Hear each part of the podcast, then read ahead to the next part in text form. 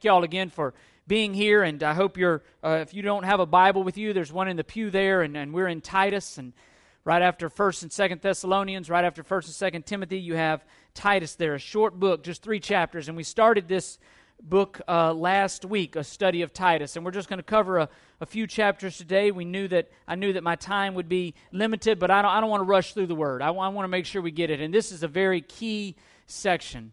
And, and I've entitled the, the sermon today, Character Matters, because character matters.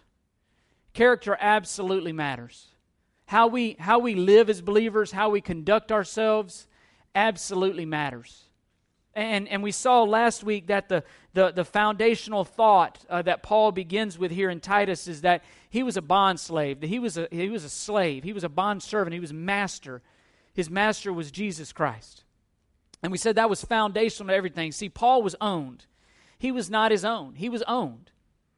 At, at the point of, on that Damascus road, when Jesus Christ came to Paul and Paul repent, repented of his sinfulness, he became Jesus's. Jesus was his master. So, But not only did Paul have a master, Paul has a message. And we said that not only was Paul, you know, a slave, all believers, if we're truly believers of Jesus Christ, he is our master. He's more than a friend, he's more than a buddy, he's more than a father, he's more than any of those things. The title that the title that that reigns supreme over all of those is master. We're slaves. But but Paul was given a message and we were given a message, and that message is the gospel. That message that just like Paul, you and I have come in, we're born into this world with a problem, and it's called sin. And that sin separates us from God. God is a holy God, a perfect God. He's not going to have relationship. He cannot have fellowship with sinners. And every single one of us are born that way. We don't sin. We don't, we don't become sinners because we sin. We sin because we're sinners. We were born that way. And the penalty of that sin, Romans 6:23 says, the wages of that, the penalty, what you get for that is death. The reason people die ultimately is not old age, it's not sickness, it's death. It's sin, I'm sorry, it's sin. That's the penalty for sin. And, and God hates sin, He must punish sin. But yet, instead of punishing you and I for our sin, He's given the opportunity for our punishment to be placed upon Jesus Christ. So there's only two options. Either I'm going to pay the penalty for my sin, or else I can place my faith and trust in Jesus Christ. I can place myself in Jesus Christ. I can follow Him. I can believe in Him. I can be found in Him. And the penalty that I deserved could be placed on His shoulders. 2 Corinthians 5 says, He who knew no sin became sin for us that we might become the righteousness of God. And we looked last week that, that that life of righteousness that God puts in us, it bubbles up out of us in the, in the form of sanctification, in the form of what we see today. There will be evidences. Do we do not have the privilege or the right to call ourselves a believer if we do not live in submission and seek to live in submission to His Word? He's our master. At best, we've foregone the privilege of being called His child if we're not going to follow.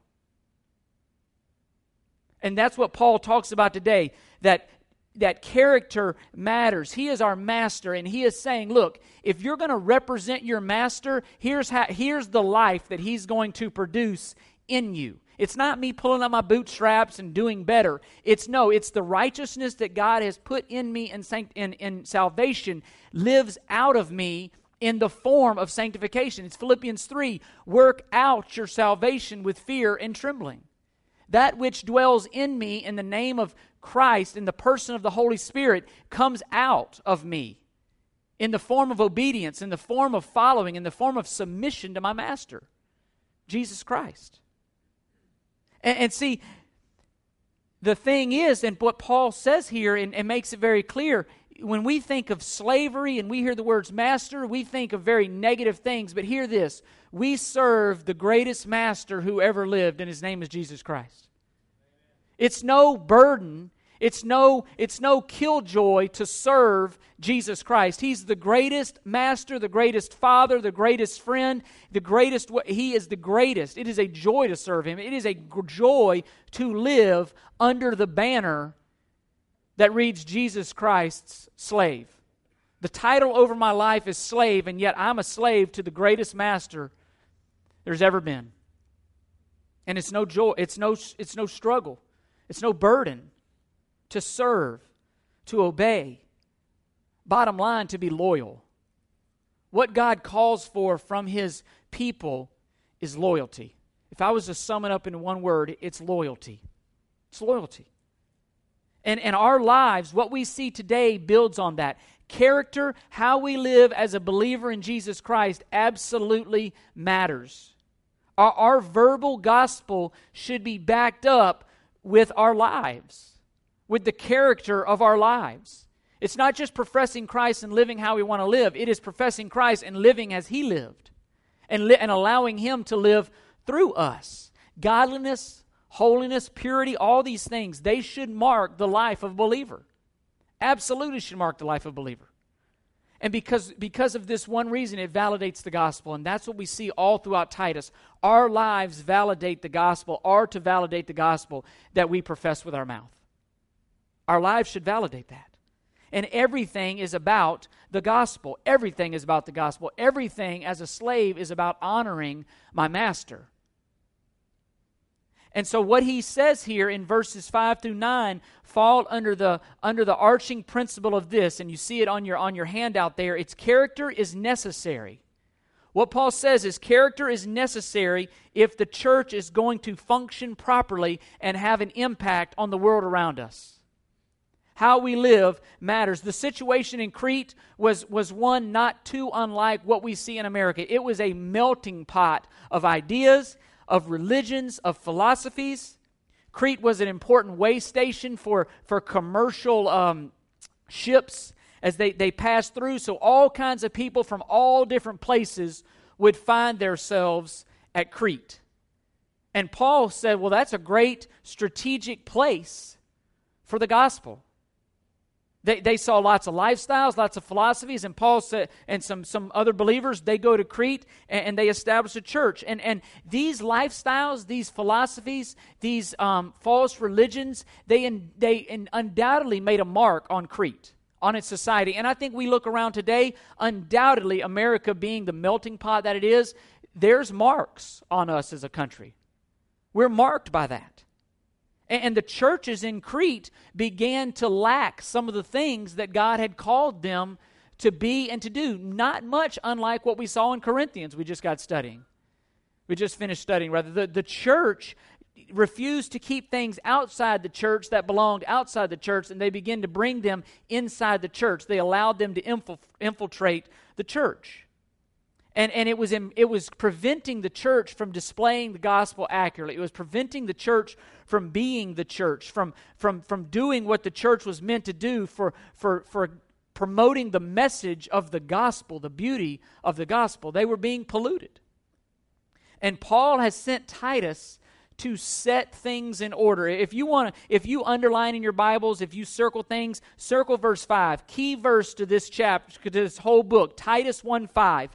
For this reason I left you in Crete, that you would set in order what remains and appoint elders in every city as I directed you. That is the purpose for Titus being here. The purpose from which Paul writes is to set the church in order, for the church to be effective.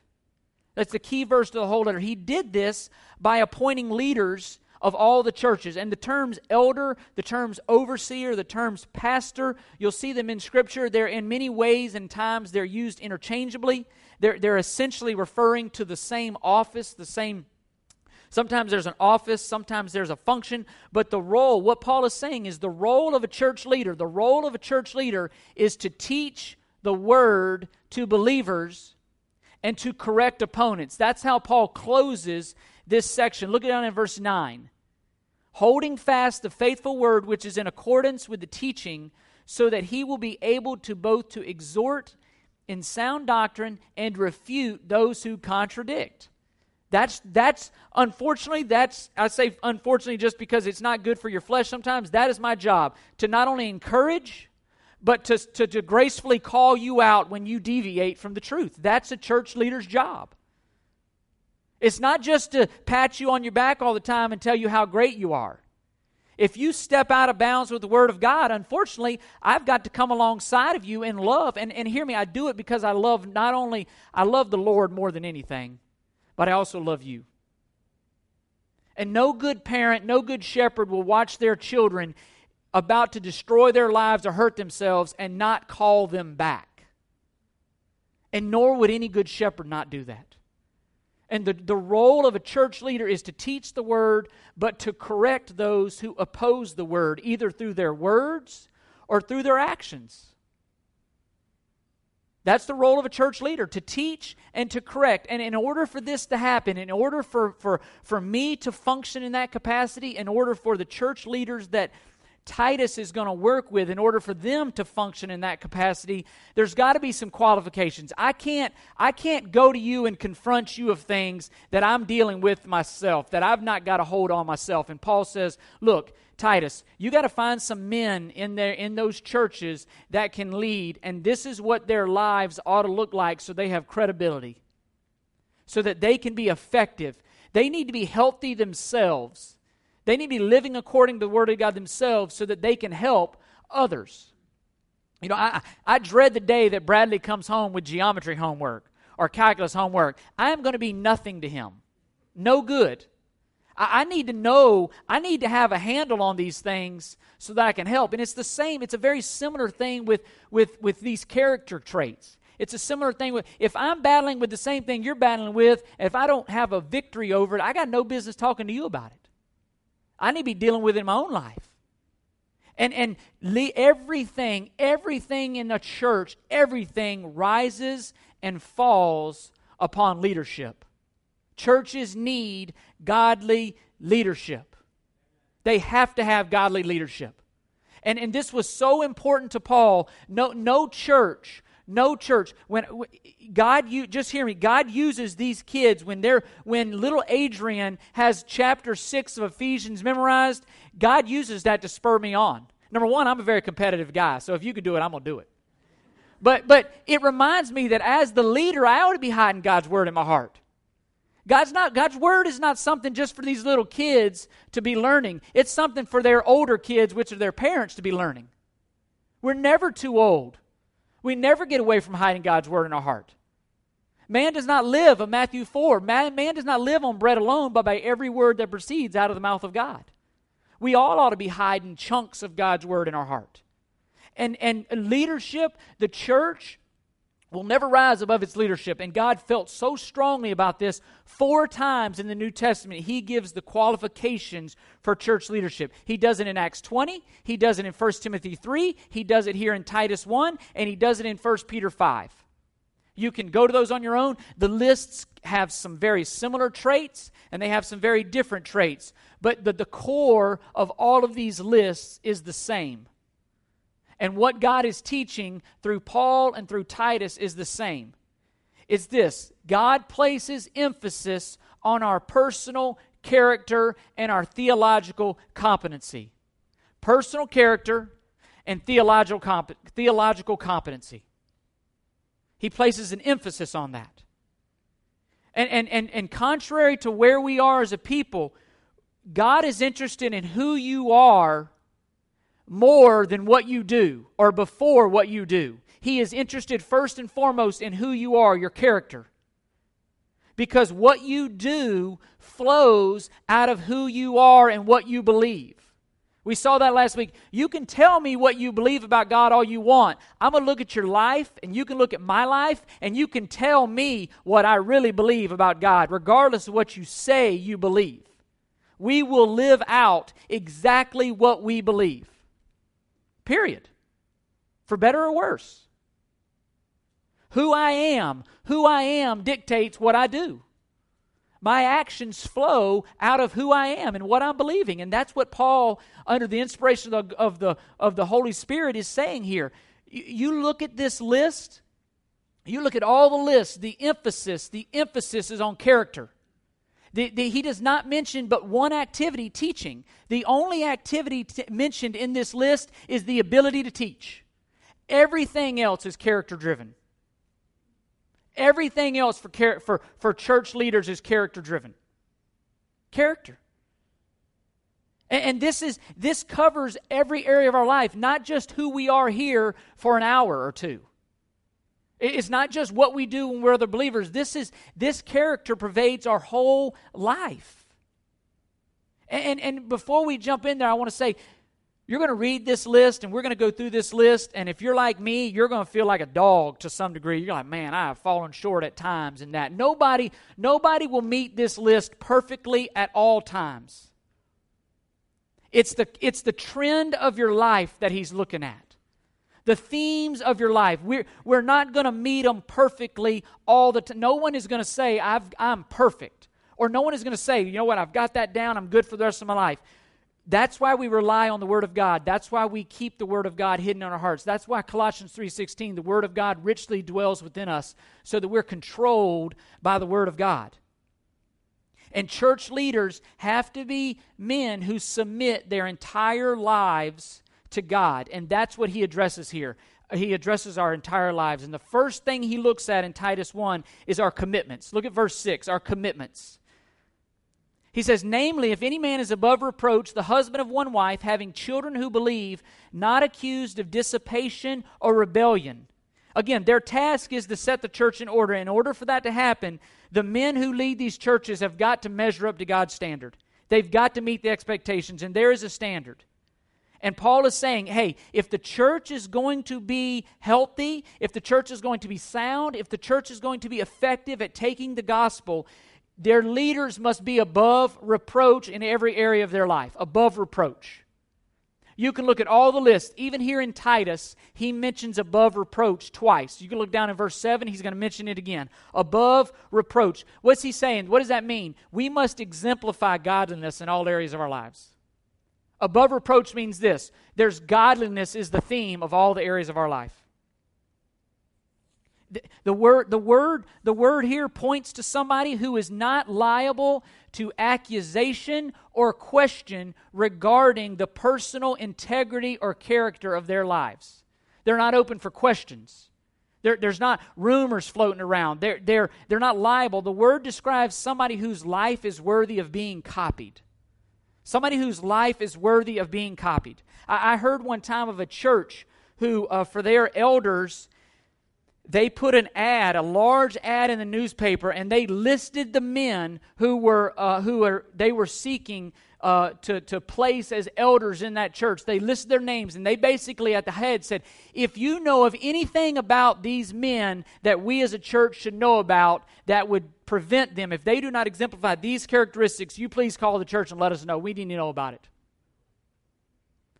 You think my flesh saw that, and I thought Man, that's kind of strong, isn't it? But that's a church that takes God's word serious. See, because I see you, I see, I see you here for about an hour or two, maybe on Wednesdays. What do your neighbors see you as? What do your coworkers think about you? What, what do people on the sports teams, what do they get out of you? I don't see all those areas. Above reproach covers all those areas. What, what's your Facebook life like? Huh? What, what, what are you doing there? What are you tweeting? Above reproach. You know, that church takes God's word seriously. Look, if you're not above reproach, you're not going to lead. And in order for the church, he, he goes on very, very specifically here. He says, in order for the church to be strong and healthy, you know where the above reproach starts? It heart starts in your home. And he says, this got to be a one woman man one woman man, the husband of one wife. Literally, literally, he says one woman man, one woman man there. And everything about the man's commitments, they start at home. Don't try to export to others what you're not first doing at home. You be the man of God, you be the woman of God. In all these things, they start at home. And sometimes, if we're honest, the home is the hardest place for us to do these things, if we're honest. It's easy to do them at work because we get a paycheck. It's easy to do them out here because, and then our home suffers. The home is where it begins. And what Paul says is, hey, you find a man who is faithful to his spouse. And loyalty to the Lord is seen in loyalty to your spouse and loyalty at home. Can, can the person be described as somebody who's devoted to one woman? And then immediately look where it goes. It goes to him as a father he says you must have children who believe, not accused of dissipation or rebellion. And guess what? Home training, training up your kids, is where you learn how to be a leader in the church. You learn how to lead by leading your children. A man or a woman who can't lead their own kids has no business trying to lead other people's kids, has no business leading in the church. Look, look at 1 Timothy 3 5. He says, But if a man does not know how to manage his own household, how will he take care of the church of God? That's pretty clear. You don't need to know Greek to understand what that verse is saying.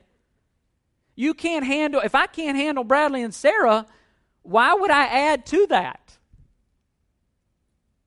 And, and he says, you need to, the home is the training ground. The church leader can't have a divided home. He needs to have children and a wife who are able to follow his leadership, who are able to submit to him because they understand where he's going. And because it's about setting an example. It's about setting an example. And in Paul's day, a father's shame and a father's honor, honor, his dignity, his reputation, his respect, it was completely tied to his wife and children and his home life. Completely tied. In today's world, we can completely separate that. Not in Paul's day. It was tied to that. And, and, and he, if his home life was not in order,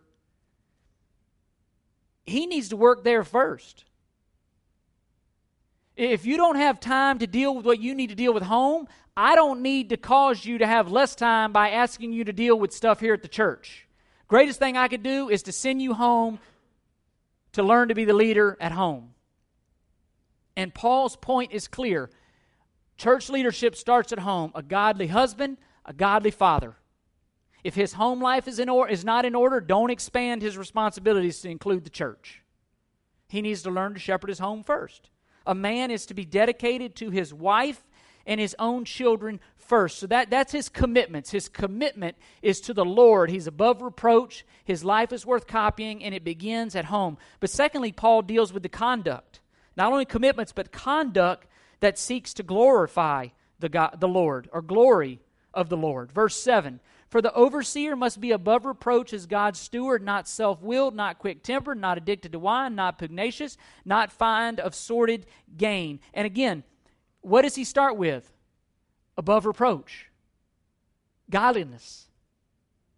And being above reproach is essential, it's not optional.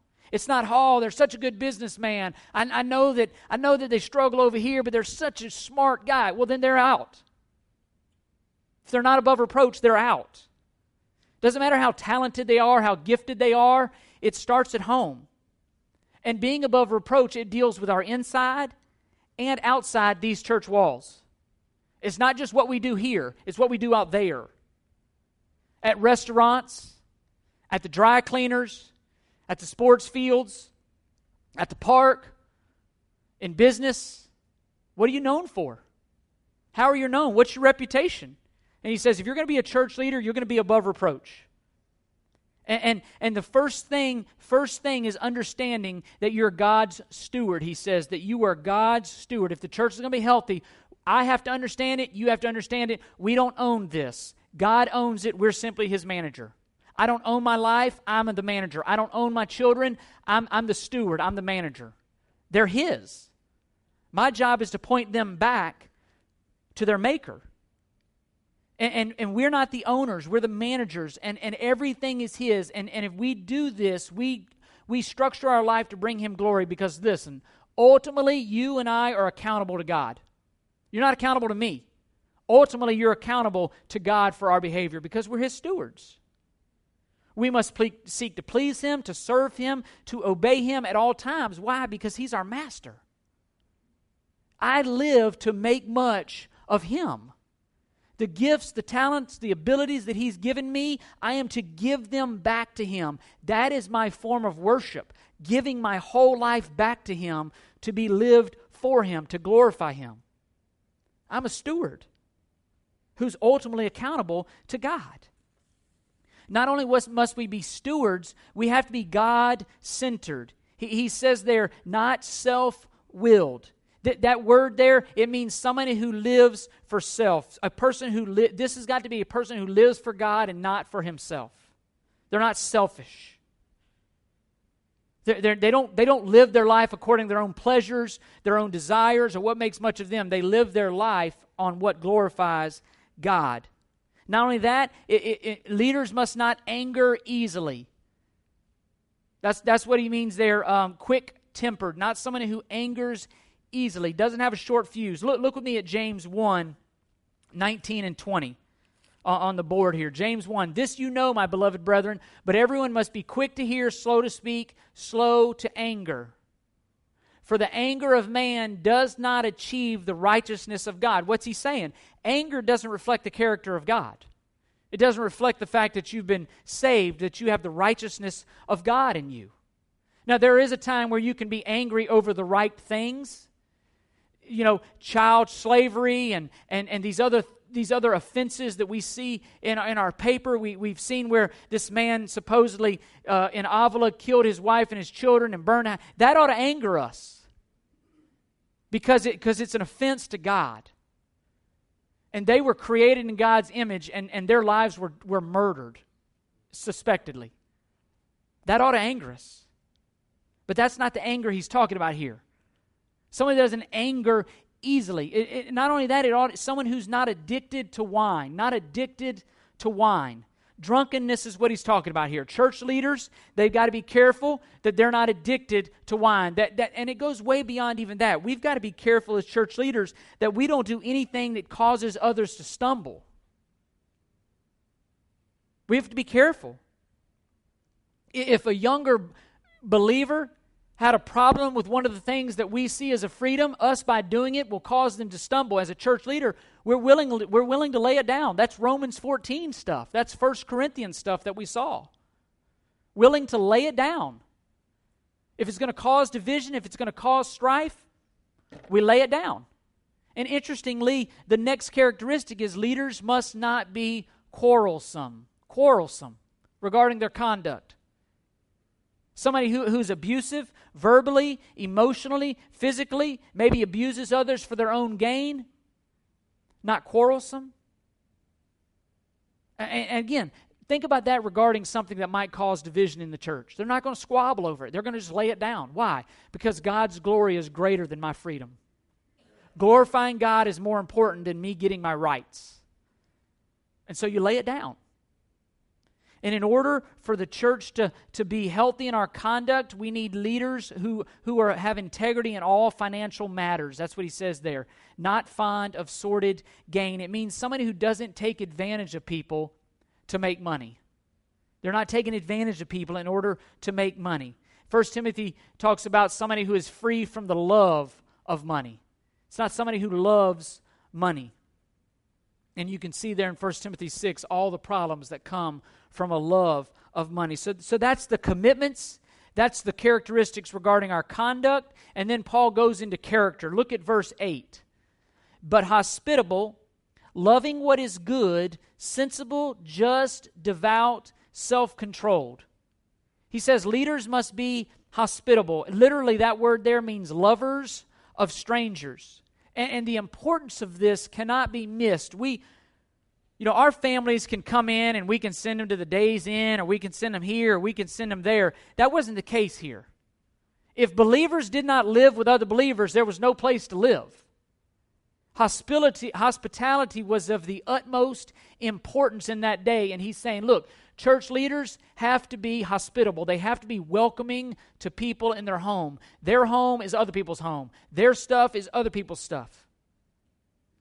And, and, and that is exactly, that is exactly what God has done to us in the gospel. He is a lover of strangers.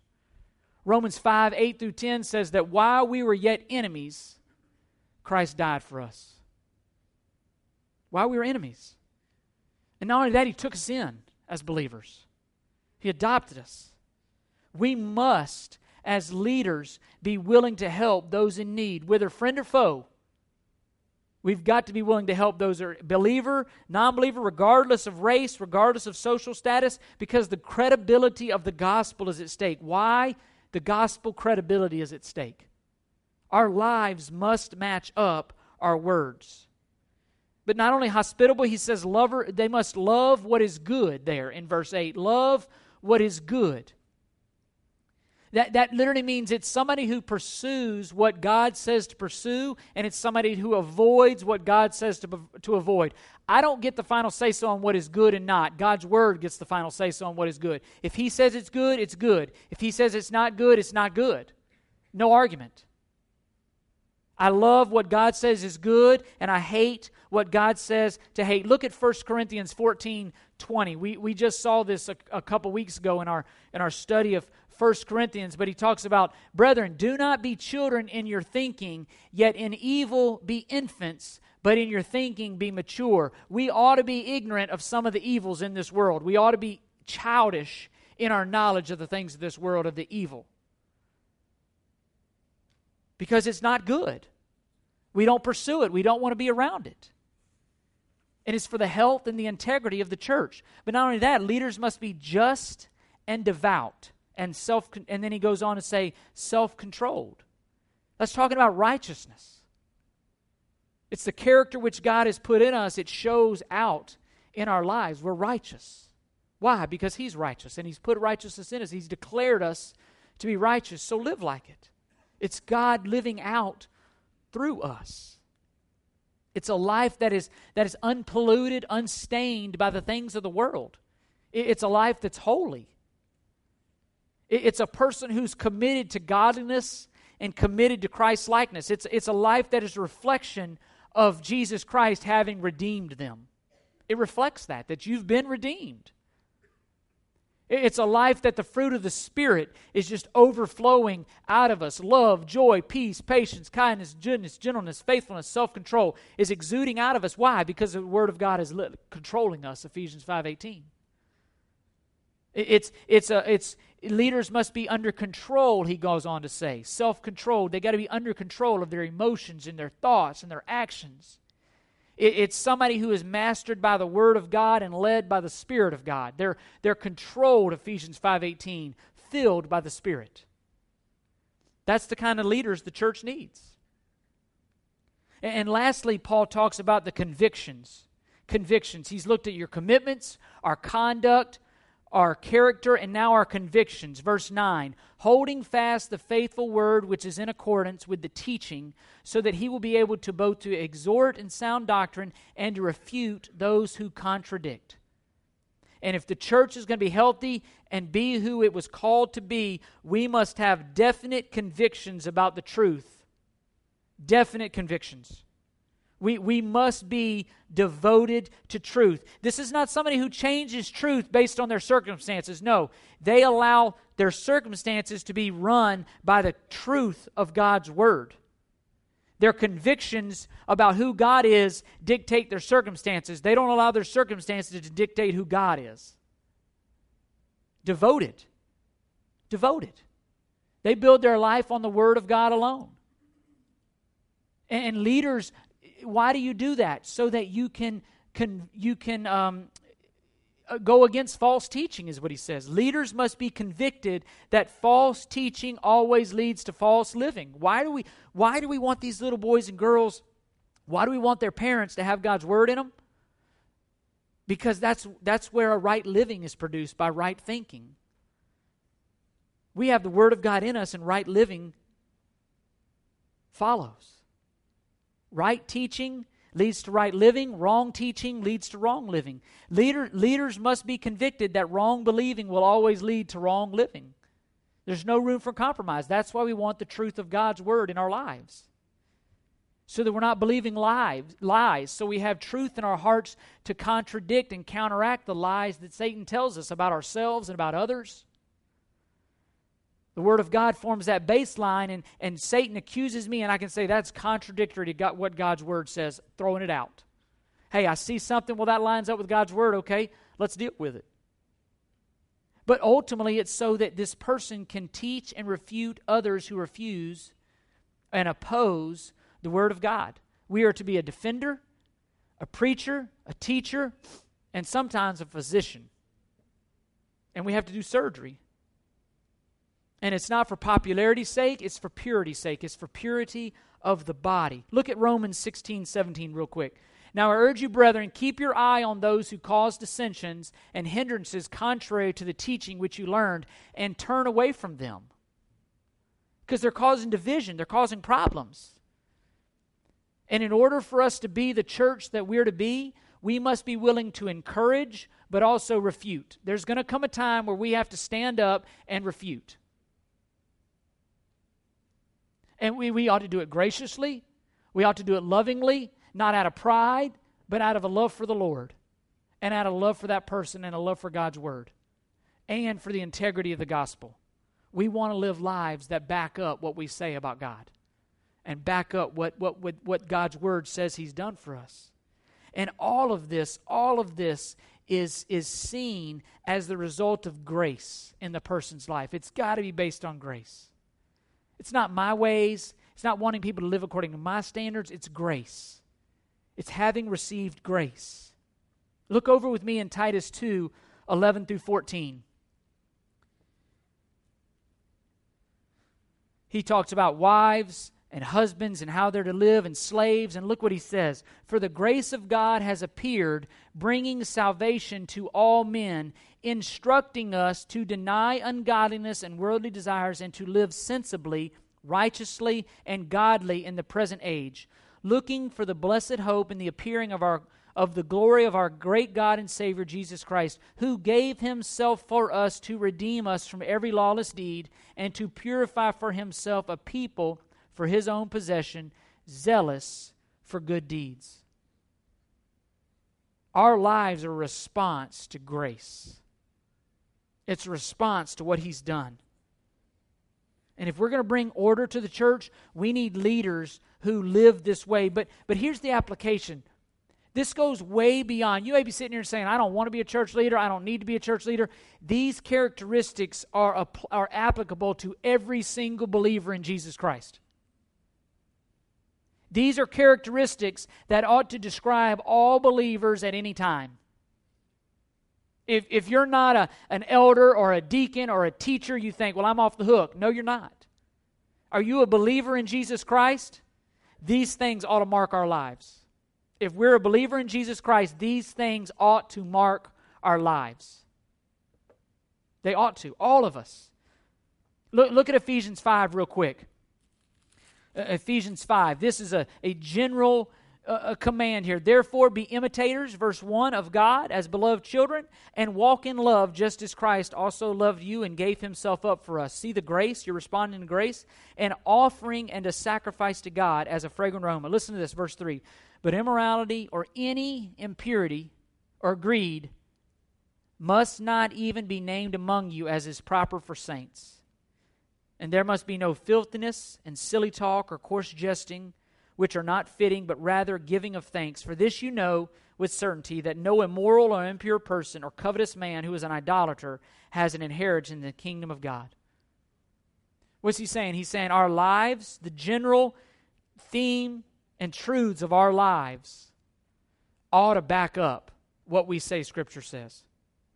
Our, our lives are a demonstration of the gospel and it gives credibility to our message. My life gives credibility. Your life gives credibility to your words. And think about that with regards to God. God did not just tell the Israelites that He was Jehovah Rophe, that He was provider. You know what He did? He provided. And from that provision, He says, Look, this is teaching you a truth about who I am. He, he, didn't just, he didn't just say that he was a loving God. You know what he did? He loved people. And he loved those that were unlovable. And it proved that he was loving. God demonstrates who he is, and our lives ought to demonstrate that as well. God demonstrates it. And all of God's commands, what God commands us in this book, it's not just a list of do's and don'ts, it's not him trying to seal our joy. This book, the Bible, and all that it commands, it is, it is his commands are demonstrations of his character. He's guiding you and he's guiding me into his character. He's allowing, through my obedience to this word, his character begins to be lived out through my life. and I, my life begins to look like Him, and I begin to be sanctified and righteousness, and all these things flow out of my life. Why? Because that's my Father's character. That's my Father's character. And our lives are proof of the excuse me of the gospel and God Himself. I, I illustrated this way. I I have a I have a cousin, and his name is Jeremy.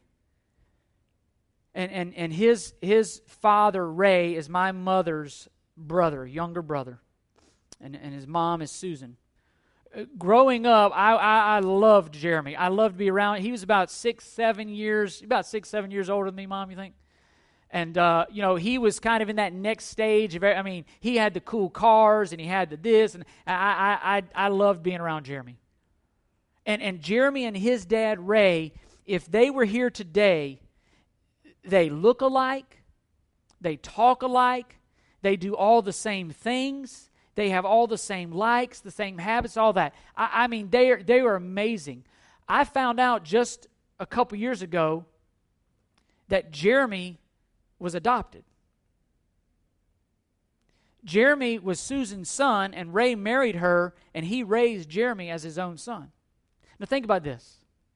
This is the picture, this is the illustration. Jeremy, through spending time with my Uncle Ray, and through being raised by Uncle Ray, began to take on Ray's character. He began to take on his looks. He began to take on Ray's habits. He began to take on Ray's passions. He began to take on Ray's habits. He began to take on Ray's sayings. He began to take on everything that was about his father's, even though he was adopted. And in that, he looks exactly like his adopted father. See, God in salvation has adopted us. He's adopted us. He took us out of, a, out of an orphanage that was, that was called slavery to sin. And, and, and through Jesus Christ, He has given the ability to open up the, the, the, the doors and has said, Come on in and live with me if you'll believe, if you'll trust, if you'll place your faith in my Son, Jesus Christ. And then guess what? You'll live with me and you'll dwell with me. And if you continue in my word, through obe- you will begin to look like me, your adoptive father.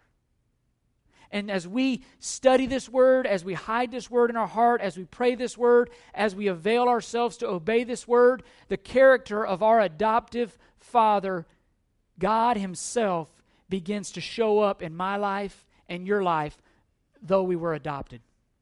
You see it? The characteristics of this book, the commands of this book, ought to be in every believer's life, not just the leaders. Why? Because it's about reflecting the character of our Father. The Christian life, sanctification, is about taking on more and more and more and more of the characteristics of our Father, of growing in the likeness of our Father, and less and less in the likeness of the world. I dare say Jeremy's life would have looked drastically different had he never been adopted by Ray. But because of his loyalty and Ray's loyalty to him, his life looks like his father's. That's Christianity. It's taking on the characteristics of our adopted father by walking with him, spending time with him, reading the word, praying, being around other believers, submitting our lives to the word. In doing that, we take on the characteristics of our father in doing that, our lives begin to look like the Father's. You, Jeremy didn't have this list of do's and don'ts, didn't force this to happen. It happened gradually over time. As he walked with his daddy, as he watched his daddy, as he had a close relationship with his daddy, over time his life began to look like his father's. And it's the same with you and I, believer. As we walk with God, as we spend time our lives will begin to look more and more like Him. And we have a responsibility to show God's character through our lives. A responsibility. It's through dying to self, and it's through living to Christ. We, we are God's representatives no matter whether we're in church leadership or not, we're His representatives. Just like Bradley and Sarah Grace are my kids, everywhere they go, guess whose kids they are? Guess who they say? Oh, that's Chris. When it's bad, they say, that's Chris coming out of them. When it's good, they say, that's their mama coming out in them. But they reflect me. You watch them, They're li- the things that aggravate me most about Bradley and Sarah, guess who gave them those traits? I did. I see myself in them. And it's the same with God. Look, look at me in closing at Colossians 1.28. Colossians 1.28. We proclaim him admonishing every man and teaching every man and woman with all wisdom. Why? So that we may present every man complete in Christ. Verse 29 For this purpose I also labor, striving according to his power, which mightily works within me. Why do I do what I do? Because God's power works in me. His power is in me.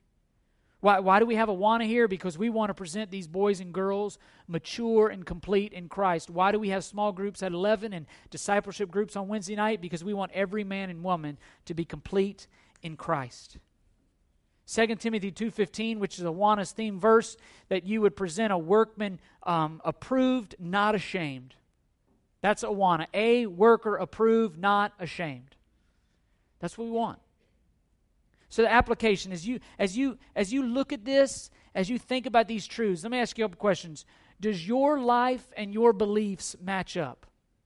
Do your life and your beliefs match up? Anyone in your life, in any role, coworker, friend, family, whatever, would they be shocked to know you're a believer?